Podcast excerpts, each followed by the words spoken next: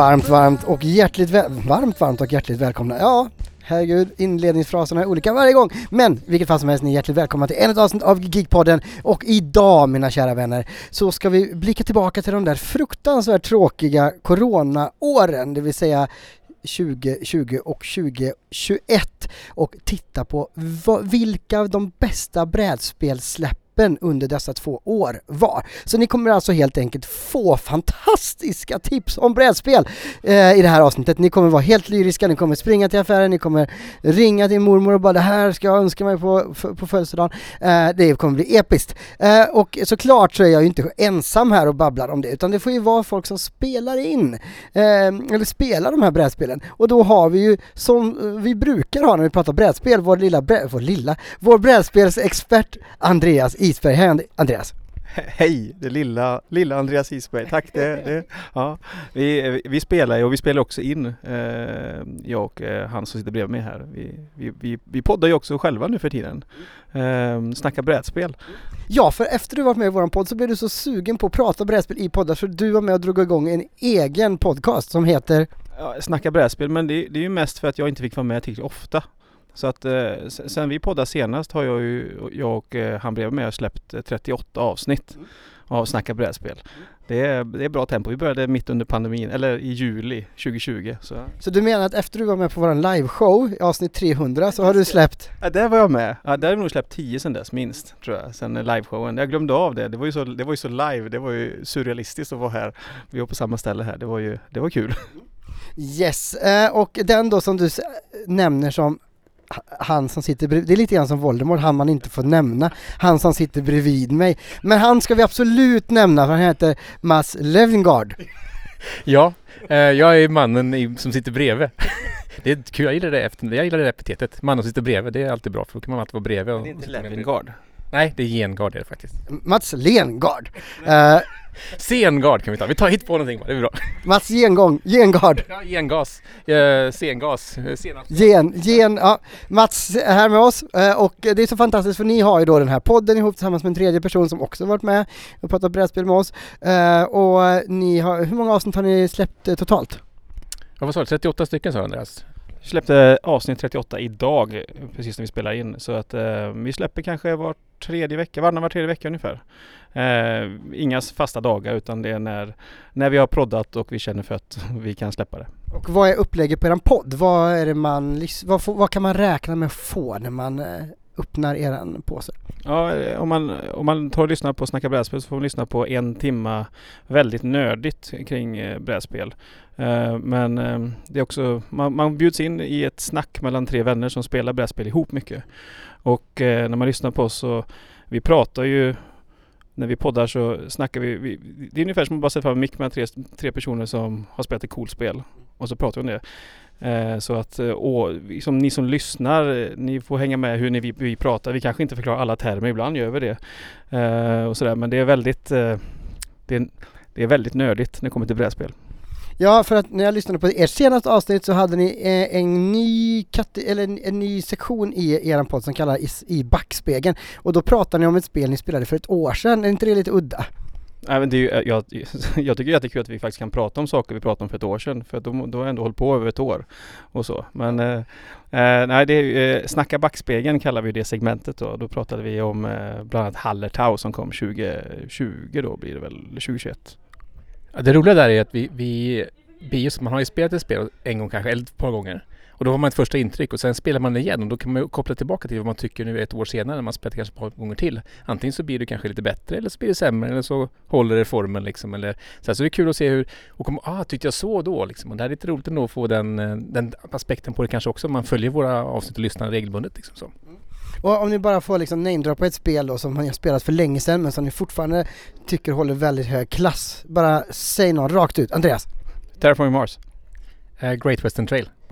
Great Western Trail och Terraforming Mars. Vilket jag har spelat båda två och tycker eh, båda är roliga även om Terraforming Mars har spelat typ 130 gånger och Western Trail kanske 2. Eh, så det är lite skillnad på hur, eh, vad, vad jag kan uttala mig om det sistnämnda. Men innan vi ger oss in på veckans tema då, där vi ska prata om eh, år 2020 och 2021 eh, och de bästa brädspelen som släpptes under den här tiden. Så eh, vad, vad gör ni annars liksom, när ni inte spelar brädspel? Eh, vad, vad, har du gjort något så härligt nördigt som inte har med brädspel att göra Andreas? Alltså det är så svårt att säga inte om brädspel att göra. Men eh, nu har ju precis curlingsäsongen slutat. Så det var ju en... Eh, eh den är precis slut men då hade vi en fin avslutning där, där vi eh, med, hela, med hela gänget där. Och vi, vi gick ut också. Vi vann ju serien, mitt eh, curlinglag där. Um, Allsvenskan? Nej, detta är då eh, söndagsligan i curlingklubben Vänersborg då. Men eh, tänk allsvenskan ungefär. Fast i Vänersborg? fast i Vänersborg. Eh, om man tänker lite mer eh, så här, jag kollar på en serie, en serie som du har eh, liksom, så här pushat så här. Har du börjat se på den här? Har du börjat se på den? The Expanse kollar jag på. Så jag är inne på säsong, jag och frugan är inne på säsong fem nu. Så vi har sträcksett detta och det är ju Alltså vi är ju i säsong fem, då tycker man ju bra. Det är ju så, det är, alla avsnitt är inte kanon men så är det, men det håller ju ändå i fem säsonger. Eh, det finns alla sex säsonger tror jag minst i alla fall så att eh, en del kvar att se fram emot. Och vi hoppas alla på att det kommer en sjunde för denna fantastiska serie. Eh, Mats då? Lengard, Gengard? Whatever. Uh, jo, jag, jag kollade ju faktiskt på den senaste Spiderman-filmen, Far From Home, i, här och den tyckte jag levererade bra. Kul att se hur de har fått ihop det liksom och uh, med alla Sp Spidermans som möts i där, jag vet inte om jag ska spoila här kanske, men det är bara att köra på antar jag. Dina, era lyssnare liksom är med och, nej. Man får inte spoila. Man får inte, ja men spoila ska inte göra så mycket. Men det var i alla fall en väldigt bra film tycker jag. Kul att se liksom hur de uh, får ihop det och håller Jag tycker de, Disney har skött Marvel-grejen väldigt bra tycker jag faktiskt. Så det är kul. Yes, uh, och... Ja, men jag, jag tänkte nämna en sak. Du sa att det inte är brädspel, men det är typ inte brädspel, men det är brädspel. Får, får jag nämna det? Är det okej? Okay? Ja, bra. För att uh, jag vet att ni, ni gillar ju mycket, i Geekpodden pratar ju även om tv-spel. Och eh, jag har ju spelat ganska mycket Stardew Valley under de här två eh, i Stardew Valley är spel där man sköter om sin gård och det kom ett, så här, någon patch någon gång som man kan spela Eh, man kan spela två personer samtidigt eller ännu fler. Så man kan sitta i soffan och spela eh, Stardew Valley där man, jag och frugan vi sköter en bondgård ihop och liksom eh, sår grödor och skördar och föder upp djur och skaffar vänner och gifter oss och grejer så här. Det är, snacka om skönt tidsfördriv. Det är urgulligt liksom så här. Det är en person som utvecklat det. Det har sålts miljontals exemplar. Men det vi komma till är att det har ju släppts som brädspel Fick jag säga, för nu gled jag in på det här spelet men det är, så jag fick ju hem det precis nu. Så det senaste spelet hemma är ju Stardew Valley The Board Game. Eh, ganska bra, okej, okay. inte det bästa spelet men det, det, är väl typ det nördigaste jag gjort hit. Senaste tycker, tänker jag. Och det är ett avsnitt jag tycker vi ska göra så småningom, kanske flera, flera nästan som en egen serie, alltså brädspel som bygger på tv-spel. Vi har ju Fallout till exempel, det finns XCOM, det finns lite, det finns ganska många olika eh, välja på där. Så det var kul att gräva ner oss i det också. Men det ska vi inte göra idag. Nu ska vi gå på veckans tema. Som ni har väntat, som ni har längtat. Nu är det äntligen här. Veckans tema. 2020 så kom det ett virus hit till Sverige och eh, övriga världen också by the way och lamslog oss allihopa och kastade oss in i ett två år långt mörker där vi inte fick träffa varandra, vi fick ha masker, vi fick eh, ja, äntligen hålla kön i mataffären och äntligen sitta själv på bussen. Eh, allting har någonting gott med sig, nästan. Eh, I vilket fall som helst så umgicks vi inte riktigt på samma sätt under de här två åren, vilket gjorde också att man spelade ju faktiskt inte brädspel på samma sätt. Men det här betyder ju inte att det slutades göra brädspel. Eh, och under de här två åren så har det släppts flera hundra, hundra mm, olika, tusen kanske brädspel. Eh, och såklart finns det några riktiga guldklimpar där ute och det är de vi ska berätta om nu. Så ni som lyssnar känner så här, ja men det där vill jag ha på min födelsedag, eller det där vill jag spela med polarna innan vi går ut och festar. Eller det där är ju perfekt när grannen kommer över på en kopp kaffe. Eh, kanske. Beror på vad ni gillar, förhoppningsvis finns det spel här som alla gillar. Men eh, det här är bra skit i alla fall. Och eh, då ska eh, Mats och Andreas tipsa här om de bästa. Så vi, vi släpper handbromsen helt enkelt och bara kastar oss över direkt eh, till Andreas. Och du ska prata om det första spelet här ikväll. Eh, kväll, idag, beroende på när ni lyssnar. Första spelet ikväll. Ja, tack. Tack för det. Eh, det första spelet jag tänkte eh, tipsa om är ett eh, science fiction-spel som heter Beyond the Sun som eh, släpptes under 2020. Eh, det är ett riktigt tungt och långt spel. Det är liksom, det är inte det är gjort för liksom, alla kan spela det men det är inte det spelet du tar upp och spelar och man har 30-45 minuter på förfesten utan det här är när du vill ha en, en härlig kväll, man har käkat middag och man vill liksom eh, um-, umgås, ha en skön stund tillsammans sen. Liksom vuxen, liksom eh, parmiddagen liksom har man spelat. När själva spelet är i fokus och inte middagen. Ja, det, man behöver, här är ju spel man måste sitta och fokusera. Det, det är inte ett spel som är, det är inte, det är inte Lattjo lådan där utan man får liksom tänka till, man får gnugga igång geniknölar här och så vidare. Ehm, i, i, I Beyond the Sun så försöker man ehm, det, det, det, det bästa med Beyond the Sun är att det finns ett stort eh, täckträd som man kan tänka sig att eh, i början av spelet så finns det väldigt lite man kan göra. Eh, spelet går ut på att man ska försöka eh, etablera, man ska försöka kolonisera planeter ute i rymden, man ska försöka eh, bygga upp eh, coola byggnader kan man säga. Så, men i början kan man inte göra så mycket saker utan i början kanske man bara kan, eh, man har ett skepp i rymden och så kan man bara kanske åka med det och sen hoppa till en eh, hoppa till en planet och sätta ner lite, eh, bo, ett hus där ungefär. Jag, jag tänker mig att det är lite grann som var Elon Musk är just nu. Alltså han har ett skepp i rymden, eh, han, har, han, han är på väg till Mars, det vet vi ju.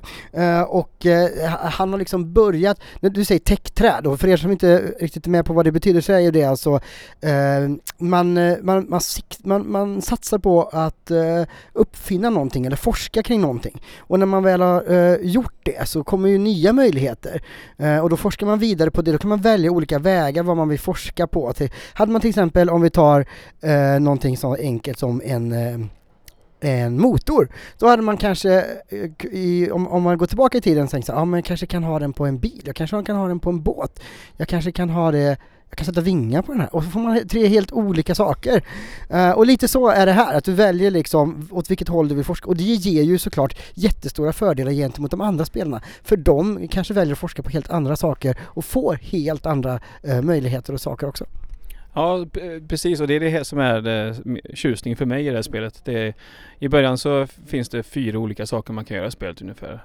De har lite med, det finns fyra olika spår. Det är typ eh, Ja vad det kan det vara? Det är ekonomi och det vet något annat. Det är, ja, det är bara, militär är en av dem och så vidare. Och så, och så kanske jag tar och eh, använder en, en handling för att öppna upp militärspåret då. Um, och det, det innebär att när jag, när jag går längs det täckträdet där sen då så kan jag hitta bättre sätt att få bättre skepp ut i rymden för att förbättra min förmåga att kolonisera nya världar och så vidare. Um, samtidigt så kanske jag även går på ekonomiträdet samtidigt då för att ha lite balans så att jag kan ha, ha råd att bygga mina skepp samtidigt då. Men eh, Mats kanske sitter där och går på de andra två täckträden eller något vidare och det här är ju det här är som är eh, så spännande med spelet och eh, man kan spela spelet på två olika sätt. Man kan spela spelet där man inte vet hur täckträdet ser ut. Man vet att det här är militär. Och så, men man vet inte när man utforskar så hittar man, då får man, liksom, då får man ett val mellan ett par stycken att välja på vad det blev. Eller ska man välja en annan variant där man lite mer kan planera från tidigare i spelet. Man ser att om jag går militärvägen så kommer jag även kunna göra det här senare och så vidare. Um, båda är bra varianter liksom som påverkar spelet en del. Men det, Okej, men, men själva grundstoryn eh, är helt enkelt i slutändan att du ska kolonisera så många världar som möjligt, så många planeter där ute i yttre rymden och för det då måste du forska fram olika saker som ger dig fördelar. Och sen då eh, så är det ju såklart som du pratar om militärspår och har man militär så slåss man ju såklart mot andra och det gör man ju även här då. Eh, så här gäller det ju att ha den största flottan på rätt ställe också för man kan beroende på vart man är i rymden och sådär så man, det är mycket taktik och lite strategi och sådär också. Ja, och det är den andra delen av spelet. Förutom då att det är ett stort täckträd som man låser upp nya coola saker som vi pratade om. Så är det också, man har, en lit, man har rymden på, ett- på brädet samtidigt. Eh, och det, på, i rymden finns det eh, olika planeter man kan åka till och kolonisera och så finns det vissa ställen som man kan använda som baser för att bygga nya skepp och så vidare. Här är det ju krig, man kallar detta för area majority i spelet om man ska dra en term här och då liksom Eh, man kanske vet, spel, spelets regel kanske är som så att för att kunna kolonisera den här planeten så kräver du militärmakt 5 säger vi. Bara. Det innebär att min, min flotta på den planeten måste nå upp till 5. Så kanske jag har en sån flotta, flytta dit på mitt drag. Mats ser det att här, nu kommer Andreas kolonisera den här planeten som Mats, men Mats har ju totalt sett har han kanske ännu större total eh, militärstyrka i hela sin rymd, hela rymden så han kanske gör med sitt drag flyttar sina skepp dit. Innebär han har större militärmakt än mig, då kan jag inte kolonisera för jag är inte den största Eh, jag, jag har inte bäst militärmakt längre. Och här är ju det, det är som tug of war liksom fram och tillbaka. Eh, det man inte gör i spelet är att man, man, man eh, slår inte ut varandras skepp. Det är en stor skillnad här. Det, jag är inte så förtjust i den typen av spel där man liksom risk, där man rullar tärningar och så slår bort ditt skepp. Utan här är det det är mer liksom att när någon har så pass mycket makt så att han kan kolonisera då blir de skeppen kolonisatörer istället. Exakt, på planeten och det är liksom, så det är väldigt dyrt att kolonisera för då tappar jag min flotta men det är väldigt bra samtidigt. Men Mats har kvar sin, han, han blir inte av med sin, då kan han kanske, kanske... Men vad händer om du krigar sönder hans flotta då? Nej man krigar inte med varandra utan om jag, om jag har... Ja man slåss om någonting. Ja så att ja, när jag koloniserar den planeten då Mats skepp är ju kvar. Han åker till en annan planet och försöker ta den istället då. Med svansen mellan benen då? Så är det. Ofta så när Nej jag skojar.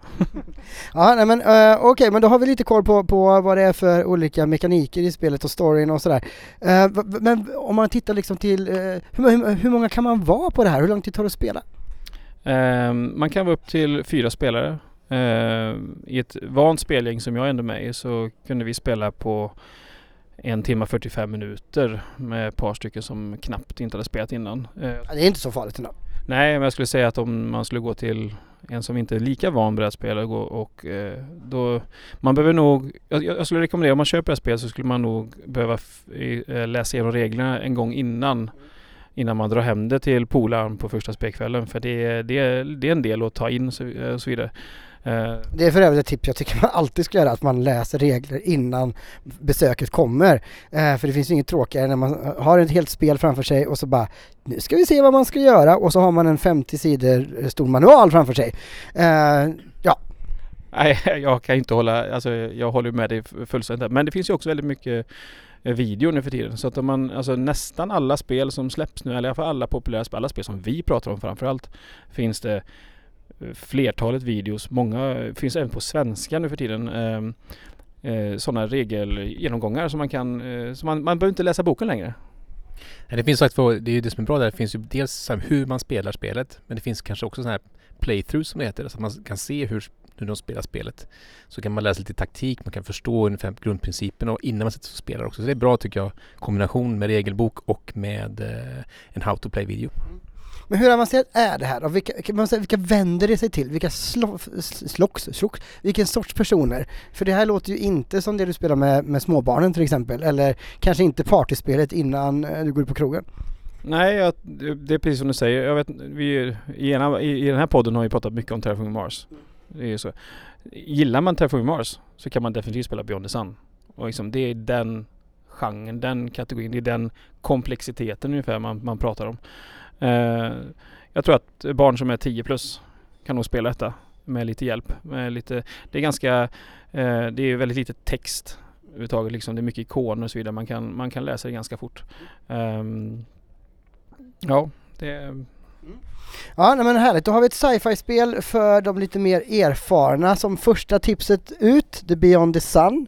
Eh, cirkus en och en halv, två timmar. Jag kommer ihåg eh, när vi spelade, eh, när jag samlade ihop gänget och så körde vi Game of Thrones. Jag, jag gillar Game of Thrones, någon som missat det? Eh, och eh, det kom, det kom ett sånt massivt eh, brädspel som har lite samma tänk som Risk fast det var mycket mer utvecklande. Och där byggde man ju extremt mycket pakter precis som de gör i tv-serien. Det tog ju oss mellan 8 och 10 timmar att spela igenom och mest för att, eh, om, om brorsan var med tog det 12. Och för då skulle man ju smida planer och man, först gjorde man upp en pakt med den där och så gick man till den andra och sa jag har gjort en pakt med den men vi kan göra en pakt som är utanför det, eller en pakt där du hugger han i ryggen, men då har jag ju, och så gjorde man pakt efter pakt efter pakt, och sen när man väl skulle spela, ja, eller det tog ju liksom en timme mellan varje turn liksom. Anyway, Eh, det var ju ännu mer maffigt. Ja, så, så, är det inte här och man kanske inte paktar inte så mycket heller i de här spelen. Det är, lite, det är inte riktigt det. Um, jag vill bara säga en sak innan vi lämnar Beyond the Sun. Jag tycker det som är ta, talar för, om man, om man jämför med Terraform, jag tänkte på det nu med Terraform Mars. Terraform Mars är en ganska stor regelbok, ganska mycket saker man kan göra i spelet. I Beyond the Sun, en sak som jag tycker de har lyckats med bra det är att när man sätter upp spelet första gången liksom, man behöver inte gå igenom alla möjligheter i spel som finns. Utan man behöver bara se vad, vad finns tillgängligt nu. De här, det är de här sakerna man kan göra. När man sen går, i, går igenom text då låser man upp nya typer av handlingar. Och då kan man ta dem kort efter kort. Ja, för då står det oftast på vad är, åh nu kan jag göra det här. Ja, och, men det är så skönt för då slipper man, i många andra spel måste man nästan Låt säga att det finns ett annat spel som har 20 handlingar alltid tillgängliga. Då måste man gå igenom innan spelet börjar så att alla förstår vad som finns tillgängligt. Här finns det bara 4-5 stycken i början. Men sen låser vi upp. Sen, I slutet av spelet kanske finns 30. Men då har man ju tagit, de har ju introducerats liksom pö om pö under spelets gång och jag tycker det är, jätte, det är bra design tycker jag liksom. Första spelet ut, Beyond the Sun. Och eh, vilka är det de kända utvecklare på det? Det är en första gång design, jag hade den uppe här precis. En Dennis K. Chan. Eh, oklart. Men det kommer en expansion. Det är jag taggad på. Vad ska den handla om då? Då får man eh, lite mer asymmetriska, man ska få eh, ledare. Just nu så spelar man någon form av jag vet inte vad något företag eller någon oklart liksom vad man är gärna.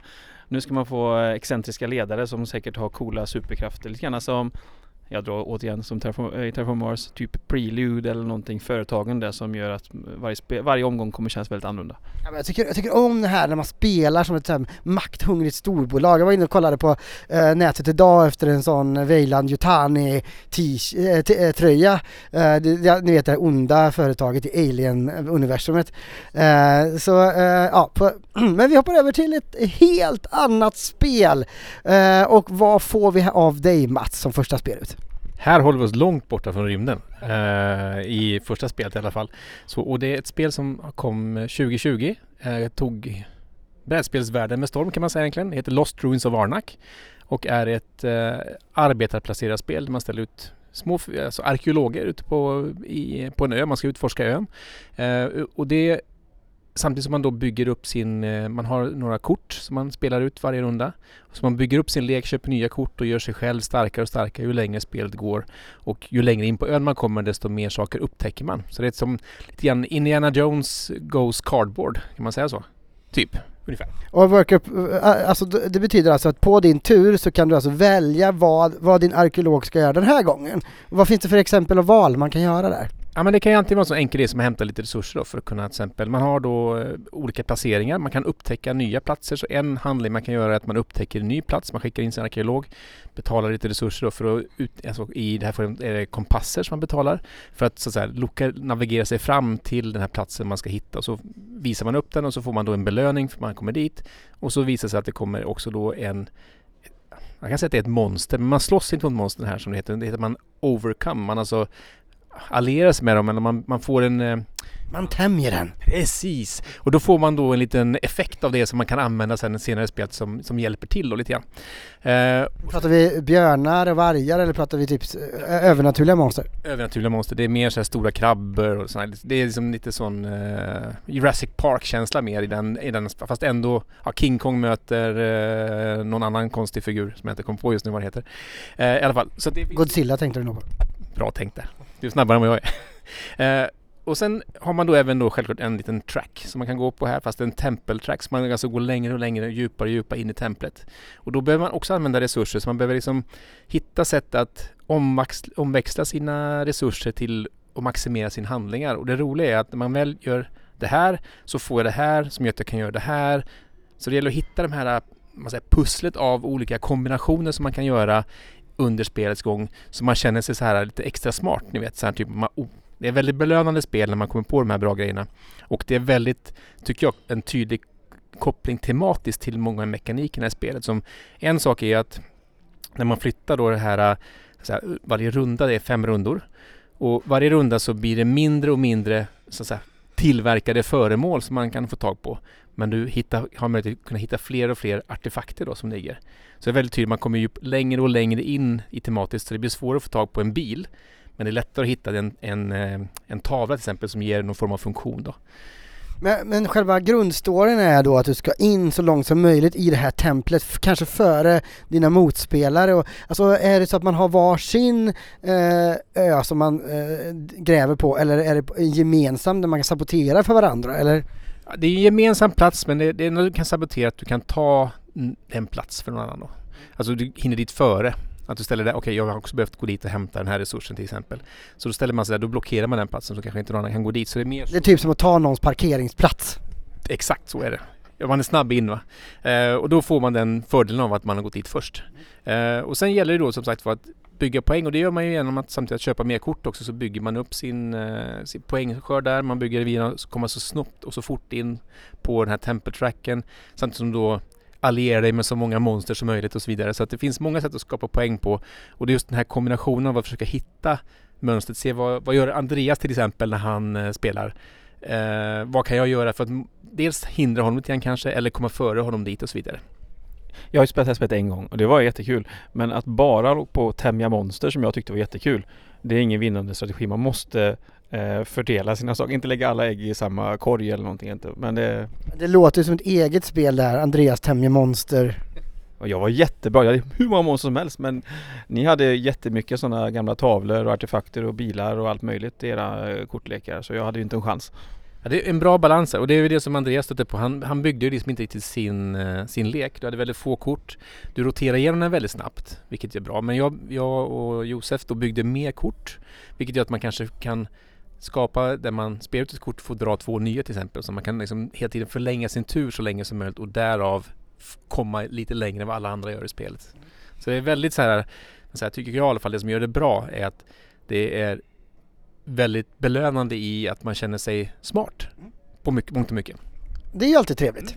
Eh, smart. om, om man är till exempel, eh, okej vi har temat här har vi ju eh, glasklart liksom. Det är arkeologi, eh, feelingen lite Indiana Jones, lite, lite monster att tämja och sådär.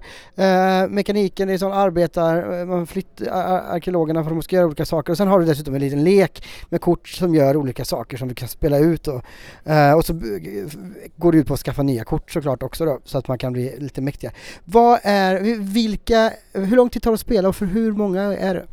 Jag skulle säga att det är, man kan spela upp till fyra stycken. Eh, jättebra solo också om man tycker om att, att spela själv så är det ett kanonspel att ha. Dels eh, så finns det då i spelet en väldigt enkel alltså atoma hur man, hur man möter mot som blockerar och gör det lite svårare för en. Men sen finns det också en, en de har släppt en kampanj på, jag tror det är tre eller fyra äventyr där man nyttjar komponenterna i spelet på ett sätt som gör att spelet känns helt nytt och unikt varje gång. Så att Tycker man om att sitta framför ett bord och spela brädspel själv så är det här ett jättebra alternativ eh, att spela. Eh, så har speltid, jag kommer inte ihåg, men 60-90 minuter ungefär beroende på hur många gånger man har spelat innan och hur många man är. Men jag skulle säga att det är kanske räkna 30 minuter per spelare tror jag är ganska vettigt i alla fall.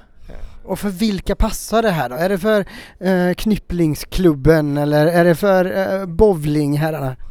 Nej men jag tror det här är också ett sånt spel som är lite, om man jämför med Beyond the Sun så är det här lite, lite lättare. Ska jag säga, i komplexiteten.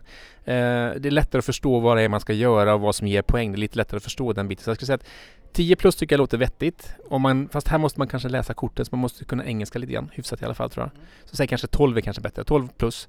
Eh, och sen kan det nog vara ett kompisgäng eller en familj som sitter och spelar om alla är intresserade av att spela brädspel. Är det snyggt liksom? Är det visuellt och vackert? Och... Jättesnyggt det tycker jag faktiskt. Det är bra, bra art. Det är bra tematiskt kopplat liksom. Så gillar man arkeologi, Indiana Jones och det här, då är det, då är det klockrent tycker jag i den aspekten. Och sen har man då bra mekaniker i spelet som gör att det känns eh, som gör att det blir underhållande att spela också för många. Ja, för, eh, jag har ju under de här coronaåren eh, lärt känna ett spel som heter Wingspan genom Andreas. Där man då har ett fågelhabitat, man ska locka till sig olika fåglar och så här. Och det är lite roligt för då, eh, då slår man ju tärningarna genom, man bygger upp med en modell en fågelholk. Och så rullar den liksom ner eh, genom fågelholken och så rullar det ut eh, eh, tärningar. Det är jätteroligt och sen har man extremt fina kort eh, med jättefina illustrationer på fåglar så man känner sig som en ornitolog eh, när man är klar med spelet. Eh, så det, eh, själva utseendet gör ju väldigt mycket för ett spel. Och du får säga namnet här en gång till. Lost Ruins of Arnak heter det.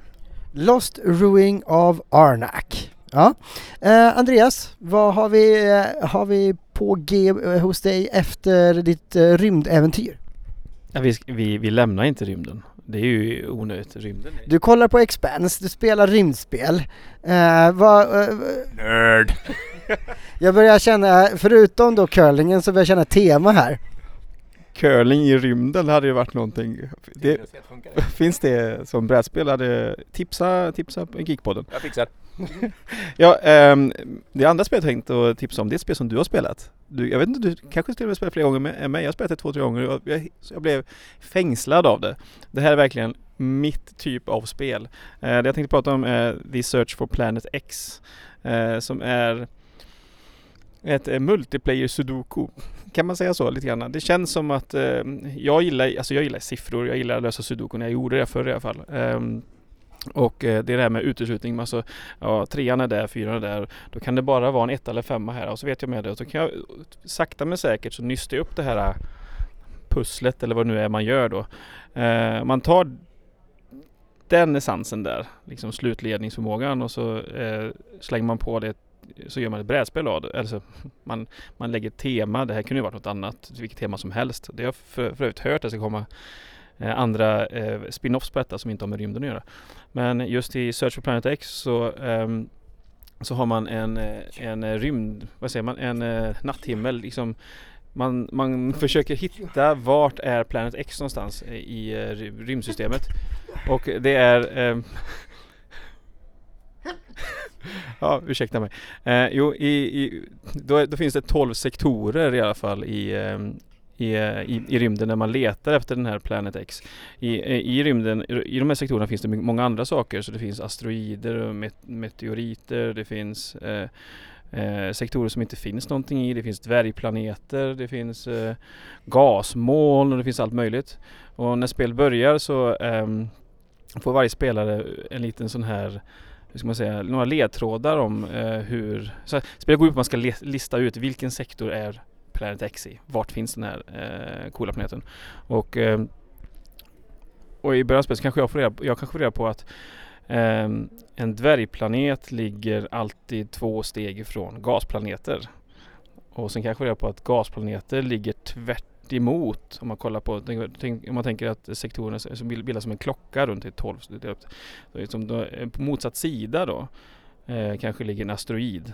Och så vet man eh, att asteroiderna ligger alltid som i ett spann och så vidare. Och utifrån de här sakerna så kan man börja nysta här då lite grann.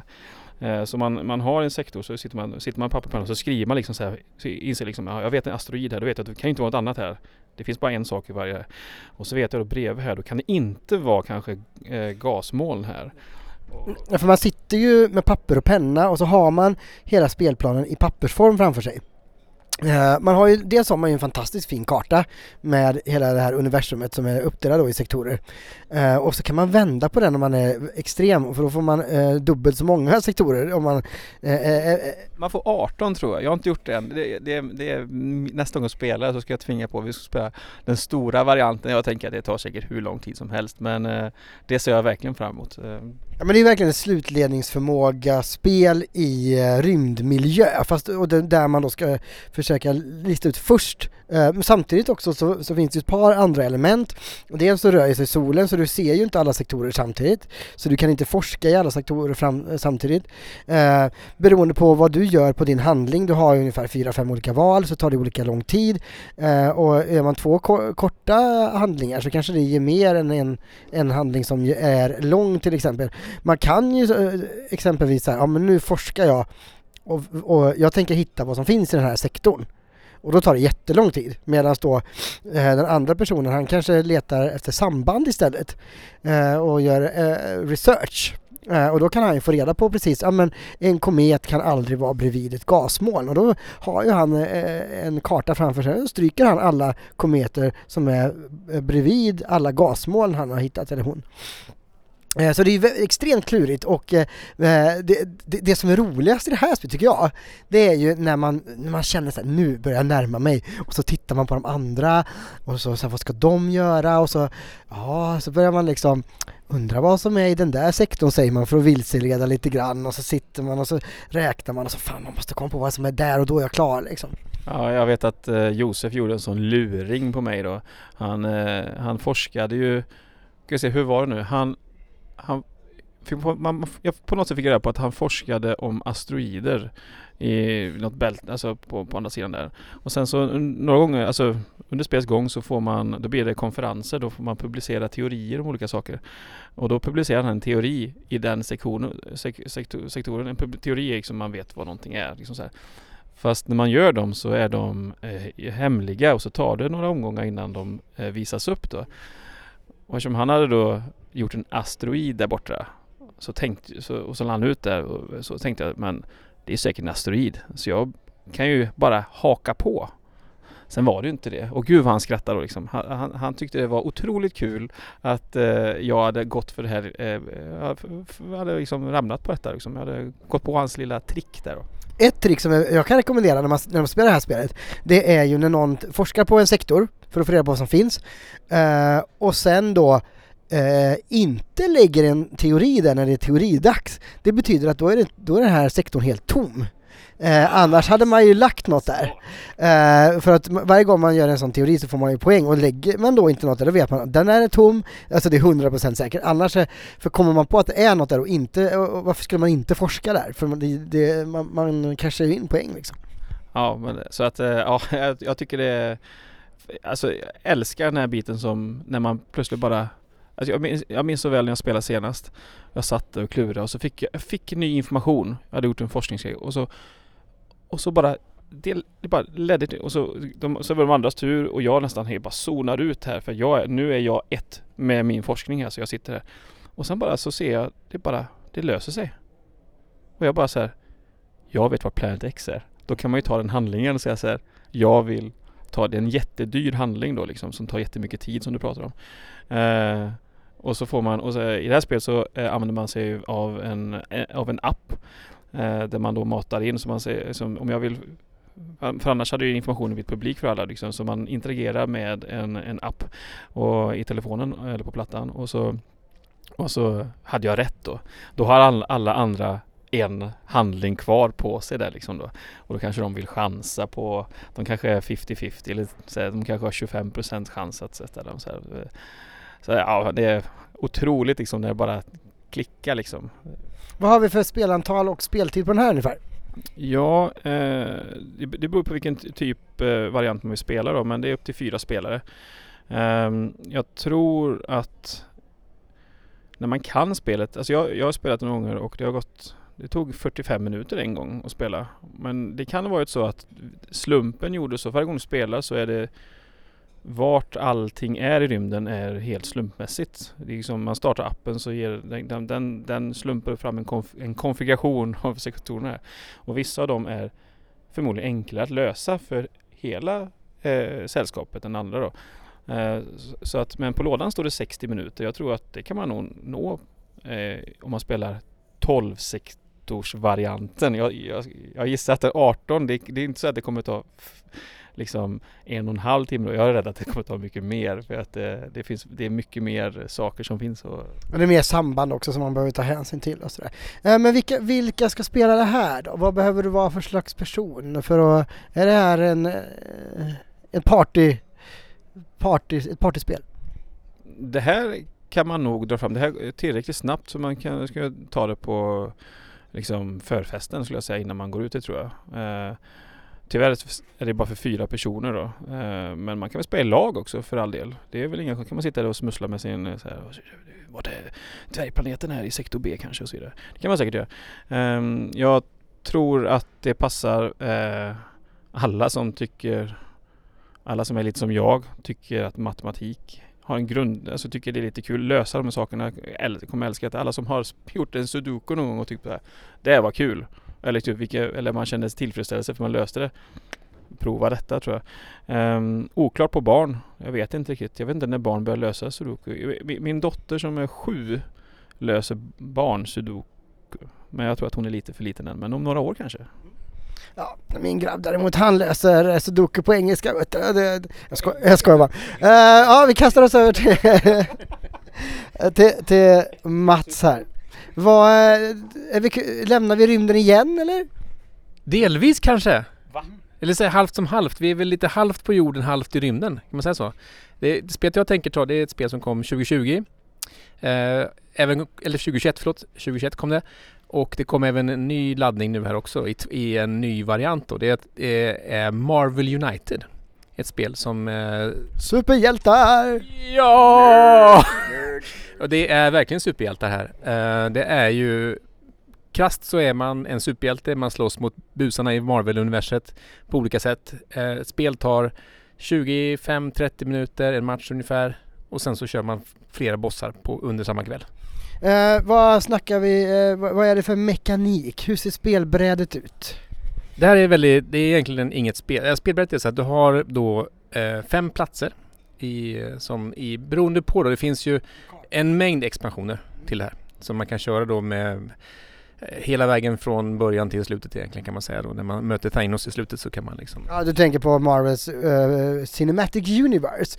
Eh, Lite grann så, men också det finns ju eh, som... eh, Det här var ju en sån här framgångssaga på Kickstarter. Det var jättemånga som backade.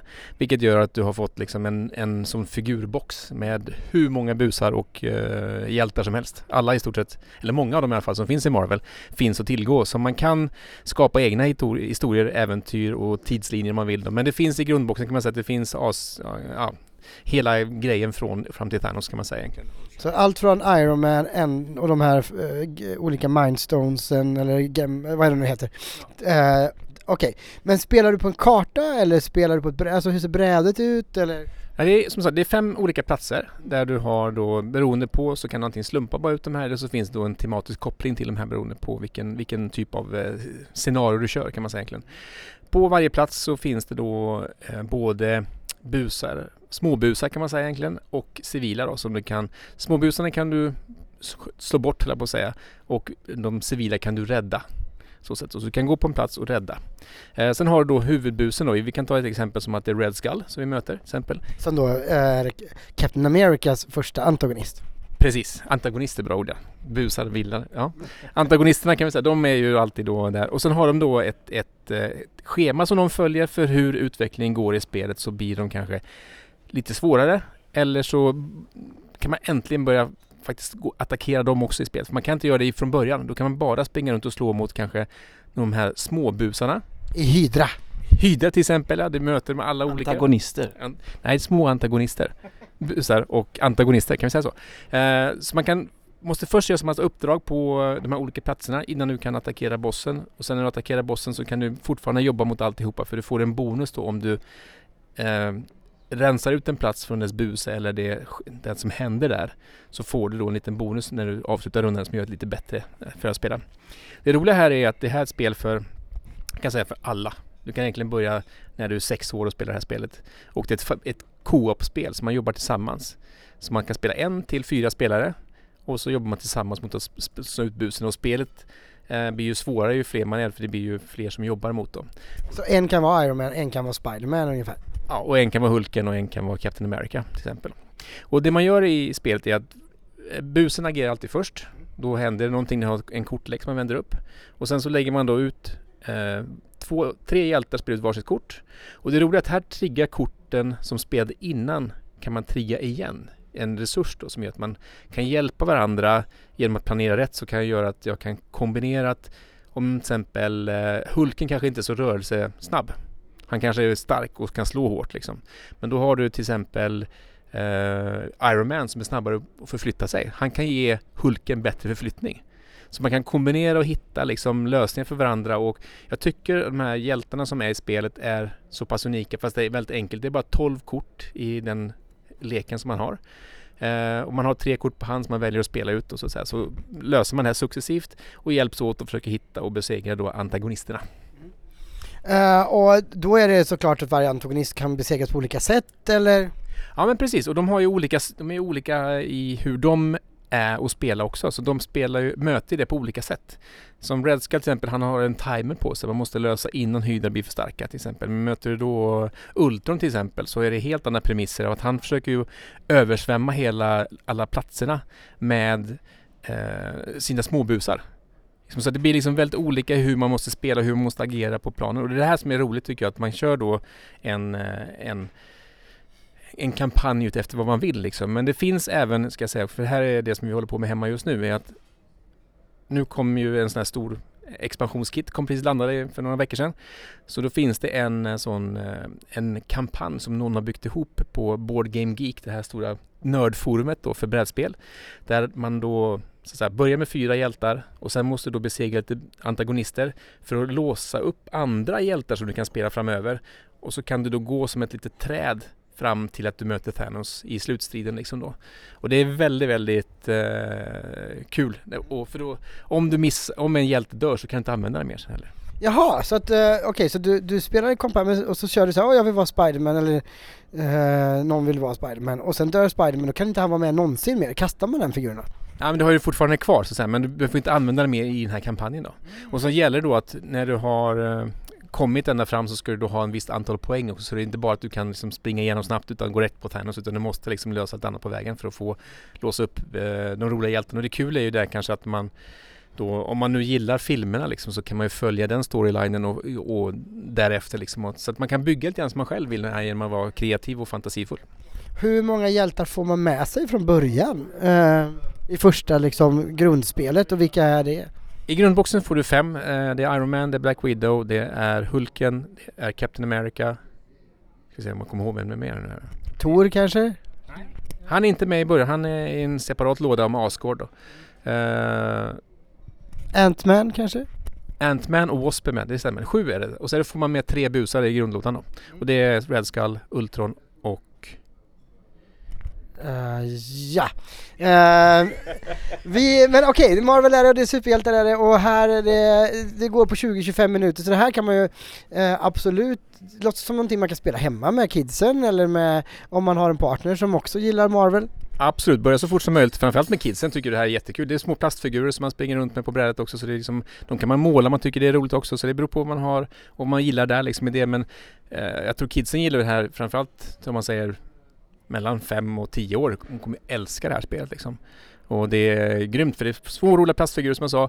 Enkelt att spela, det är ingen text i stort de behöver kunna utan bara symboler egentligen. Så det är jättekul. Ja men vad härligt! Eh, då har vi eh, fått två bra tips från Andreas och två bra tips från Mats Gengard. Eh, och det är, vi har fått ett tungt rymdspel i Beyond the Sun. Eh, vi har fått ett klurigt sudoku-liknande också i Search for Planet X. Vi har fått ett mer äventyrligt spel i spelet som heter Lost Ruins of Arnak. och vi har också fått ett ä- äventyrs äh, actionspel för hela familjen eh, som heter Marvel United.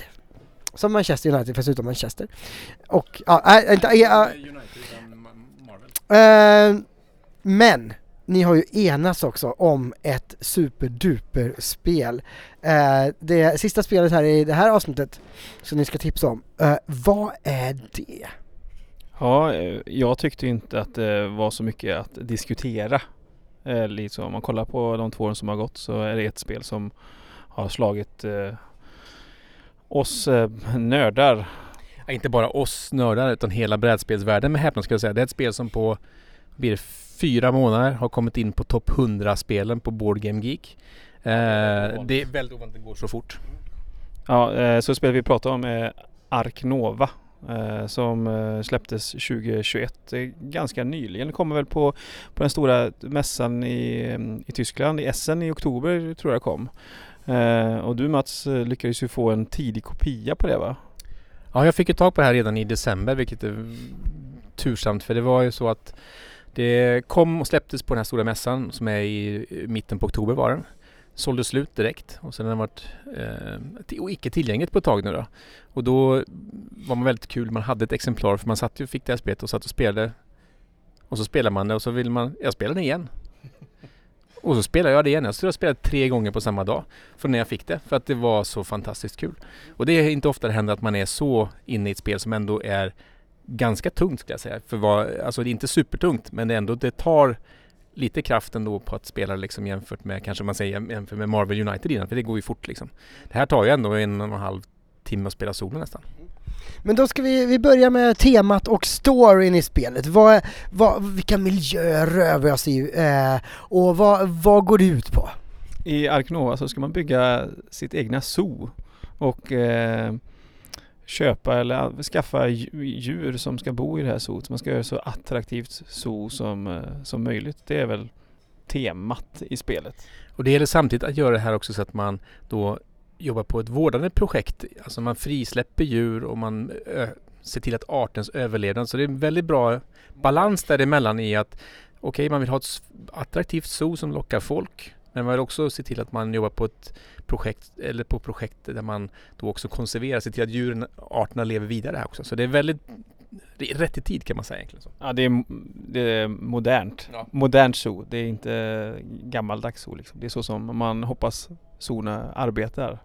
Men som Nordens ark lite grann. Hade det, hade det varit Nordens ark som hade gjort det här spelet så hade det hetat Nordens ark, surprise.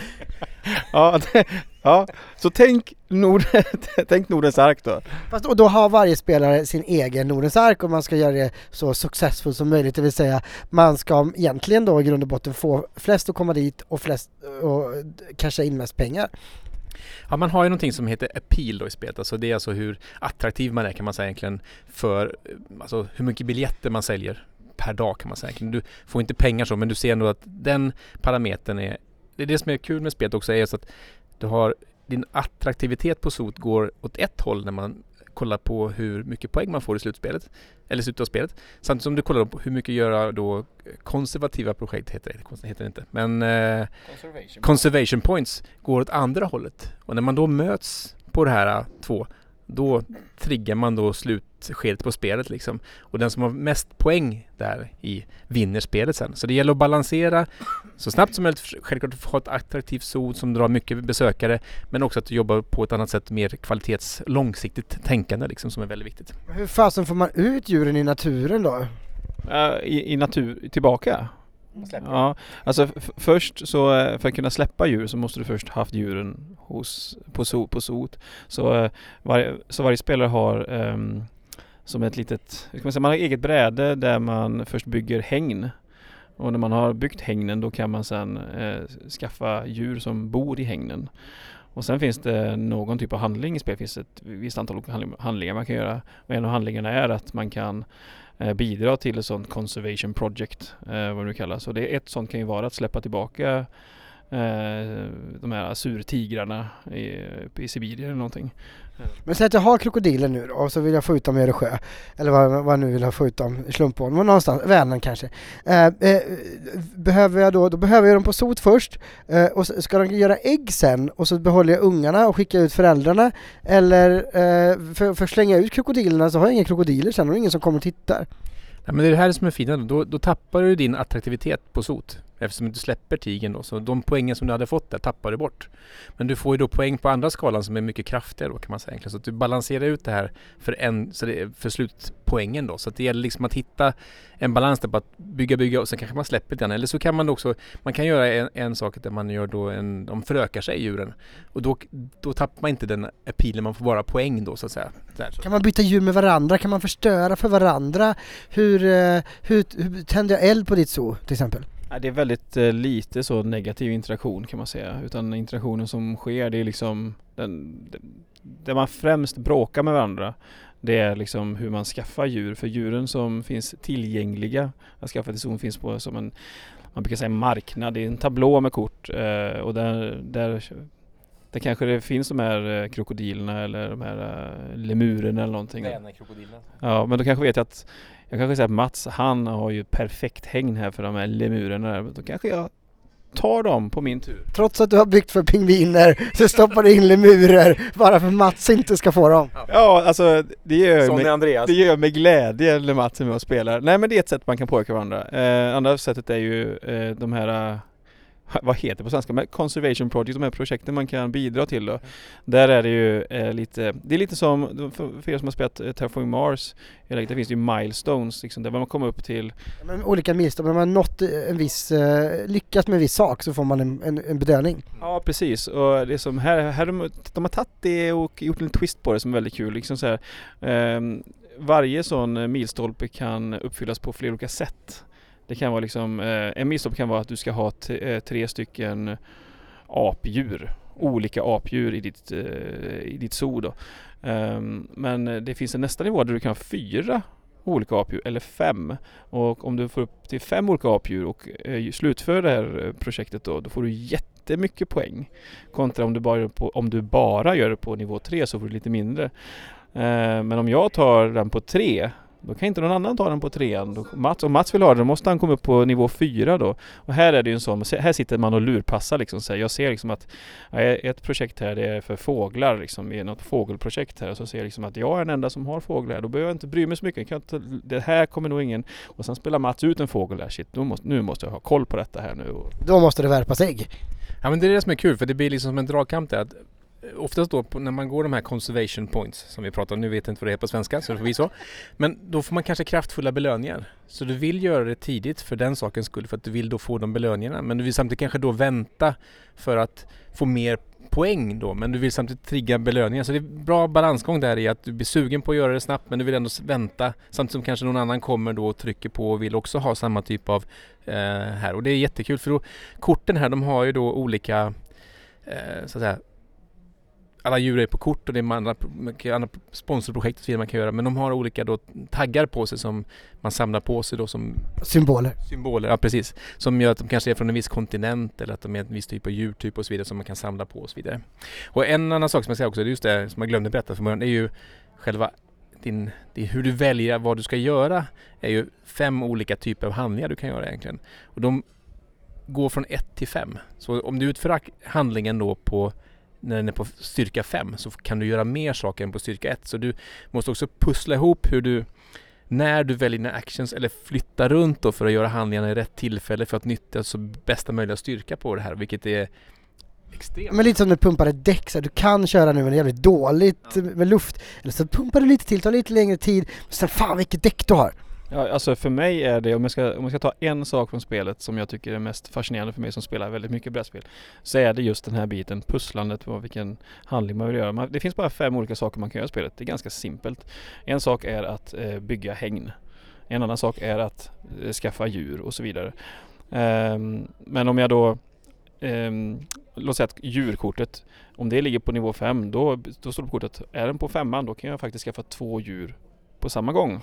Är den någonstans, och när jag använder det, då slider jag över till ettan. Då måste jag alltså göra fyra andra saker för att det kortet ska komma upp till femman igen. Liksom. För fort du använder kort så slider det längst till vänster och så går de upp igen. Eh, men kanske på, för djurkortet kanske det är på nivå, eller det på nivå 2, 3 och 4 får du bara spela ett djur. Så liksom det här, och det, alla de här olika handlingarna har olika sådana power levels beroende på vad man ska göra och det här är det är fascinerande liksom. Det är, det är otroligt tillfredsställande när man lyckas tajma in den här saken. Att nu, ja, jag fick upp hängbyggnaden på femman där och så tar jag nästa på trean och så fick den på fyran. Och så. Men det är ju som när Musk eller Bezos, de tävlar, istället för att åka till rymden så tävlar de om, om vem som får den grymmaste djurparken liksom. Och just det att man då kan uppgradera de här handlingskorten också så de blir lite kraftfullare. Så då kan du, det har fem kort men du kan bara uppgradera max fyra. Så du måste redan ganska tidigt välja vart vill jag fokusera eh, i det här. Och det är också, ja, men det är ett fantastiskt spel på så många sätt att det, det, är, eh, det eh, man kan bara rekommendera det. Och det roliga är också då, jag spelar ju en del solospel, jag spelar själv och då blir det att då har du väldigt kort om tid på dig och försöka få så mycket poäng som möjligt. Så då blir det en annan faktor jämfört med man spelar med andra för då är det ju Ja, då kan man se att ja, men här gäller det bara du, du kan fokusera men du har begränsat antal handlingar. Jag tror det är 27 handlingar på dig att göra eh, maximera poängen på, som du får på ditt sol. Då måste du liksom klara eh, en, en viss poäng då för att lyckas eh, vinna spelet liksom. Och det är jättekul. Hur många spelare kan man vara och vad tar det tid ungefär? Man kan vara upp till fyra spelare och spelar man på fyra så är det en hel kväll. Ja. Det, får, det får man säga. Ja, det är nog tre timmar tror jag. Tre timmar minst. Alltså, jag ska säga 40 till 60 minuter per spelare nästan. Ja, det, det är nog rimligt och det tar förstås ännu längre tid första gången man spelar. Det är ett, ett regeltungt spel. Eh, men ehm, har man spelat, återigen till exempel Terraforming Mars pratade om, så eh, om man tänker på, om man, om man förstår hur man spelar ut projektkort i Terraforming Mars, liksom har en kostnad och de har symboler, taggar vi pratade om. Här är det väldigt snarlikt, det är väldigt likt, man känner igen, det är, det är väldigt få saker som man inte känner igen om man har spelat lite spel innan. Nej men just det, det här också att man, om man så att säga, är van och kan, förstår man som i Terraform Mars som är ett bra exempel för jag pratar mycket om det då, är att du- varje djur då, i spelet har ju en, en regel som triggas när du spelar ut det kanske som ger dig en bonus, en effekt av vad som händer liksom. Och då kan ju liksom så utöka komplexiteten lite grann i varje djur du spelar för det kanske ger någonting hit eller det finns också någonting som heter sponsorkort då, som också gör att du får en speciell eh, fördel kanske dels i slutpoängsräkningen eller det kan vara att du får en, en effekt direkt när du spelar ut. Så det finns väldigt mycket här balansen i att okay, när ska jag spela ut kort, när är det bäst, när funkar det, när får jag ut mest av det liksom. Och det här är, det är ett väldigt, väldigt kul spel så ur den aspekten på många aspe- saker som händer i spelet. Så till eh, eh, nästa gång ni kör en mini, eh, eh ska, ska ha en brädspelskväll hemma så är det Ark Nova som gäller. Och det här kan man då hitta på eh, i brädspelsbutiker eller på nätet och beställa hem. Det kan vara slut också igen för det, jag tror den här andra trycken som kom nu har tagit slut igen också så att det kan vara svårt att hitta just nu men det, det kommer nog komma i alla fall småningom. Men det kommer komma en till tryckning snart. Alltså det är så populärt. Det kommer liksom tryckas och tryckas igen så att eh, hittar ni inte. Och sen kommer det expansioner. Det gör det säkerligen. Har du några koll på det? Jag har faktiskt inte hört någonting men det, det borde göra det. Rent rimligt sett i alla fall borde det komma något. Ja, det är klart att de ska mjölka det här. Det är, eh, också en första, förstagångsdesigner, eh, Mattias Vigge, eh, som gjort det, släpps av Feuerland Spiele, ett stort tyskt bolag han fick bakom sig. Eh, nej, det är otroligt att kunna släppa sånt här som första, först, första gångsspel. Det är ju helt otroligt. Det är ungefär som om man skulle göra Jurassic Park som förstagångsfilm. Eh, det är en bra debut. Eh, vi, eh, vi har fått tips på fem väldigt bra spel här i eh, avsnittet och eh, vi hoppas att ni som lyssnar känner att det kanske något av de här var för er. Eh, eh, själv, jag vill bara nämna det, så spelade jag ett brädspel som heter Kings Dilemma med mina vänner i helgen. Bland annat Emil Tell som är med i podden. Eh, och där, vi, man är fem personer, varje spelare eh, har en familj som i Game of Thrones. Eh, man ska ju se till så det här riket överlever som i Game of Thrones fast alla familjer har egna agendor som i Game of Thrones. Eh, och eh, Det är Game of Thrones du pratar om. Ja det skulle kunna vara det, om de hade haft rättigheterna till det så hade det varit, eh, det hette The Kings Dilemma. Grejen är ju så här att det, det är ett spel, du, du kan, det är ett så kallat legacy-spel. Så eh, vi kommer fortsätta spela i det här riket för att se hur det går för det här riket. Eh, och det finns ju då olika, pa- eh, olika parametrar, alltså mätare som man har koll på. Det är någon för mat, det är någon för moral, det är någon för kunskap i landet och sådär. Eh, och eh, såklart om, om det går ner för mycket så, så, får, ku- så avsätts kungen.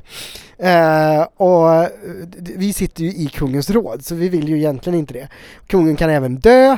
Eh, det slutade ju med att eh, Patrik som också är med i podden, eh, han spelar någon religiös fanatisk familj som var en extremt nationalistisk så han sabbade alla handelsrutter till landet i, i i öster och han började bete fick igenom massa fientliga handlingar. Eller vi, vi började smuggla ut eh, ädelsaker från landet i norr så att de blev arga och började rusta upp sin militär. Och då, för att vi skulle vara på säkra sidan så lyckades vi värva alla bönder till vår militär. Vi hade plikt på det. Vilket innebar att vi fick ingen matproduktion i landet så hela landet svalt och till slut så var läget så instabilt så kungen avgick. Och där är vi nu. Uh, och då valdes eh, eh, en kille från vår spelförening som heter Lukas, han fick då, hans familj fick, fick ta över tronen. Eh, så vi får se hur, hur, hur, hur hans familj, hur vi kommer hjälpa hans familj och riket i nästa omgång. Men, eh, och det finns ju stories i det här också, för att då är det så att du gör olika val, du upp olika dilemman. Att eh, till exempel så, ja men nu dyker det upp en eh, Eh, eh, en, en, eh, en märklig man från eh, något land där borta och erbjuder slavar. Ska vi tillåta slavhandel i landet eller inte? Och om, om vi tillåter slavhandel, ja men då går ju ekonomin upp. Men om vi inte gör det så kanske ekonomin går ner men moralen går upp för att vi, är liksom, vi har karaktär och vi har inte på med sånt där.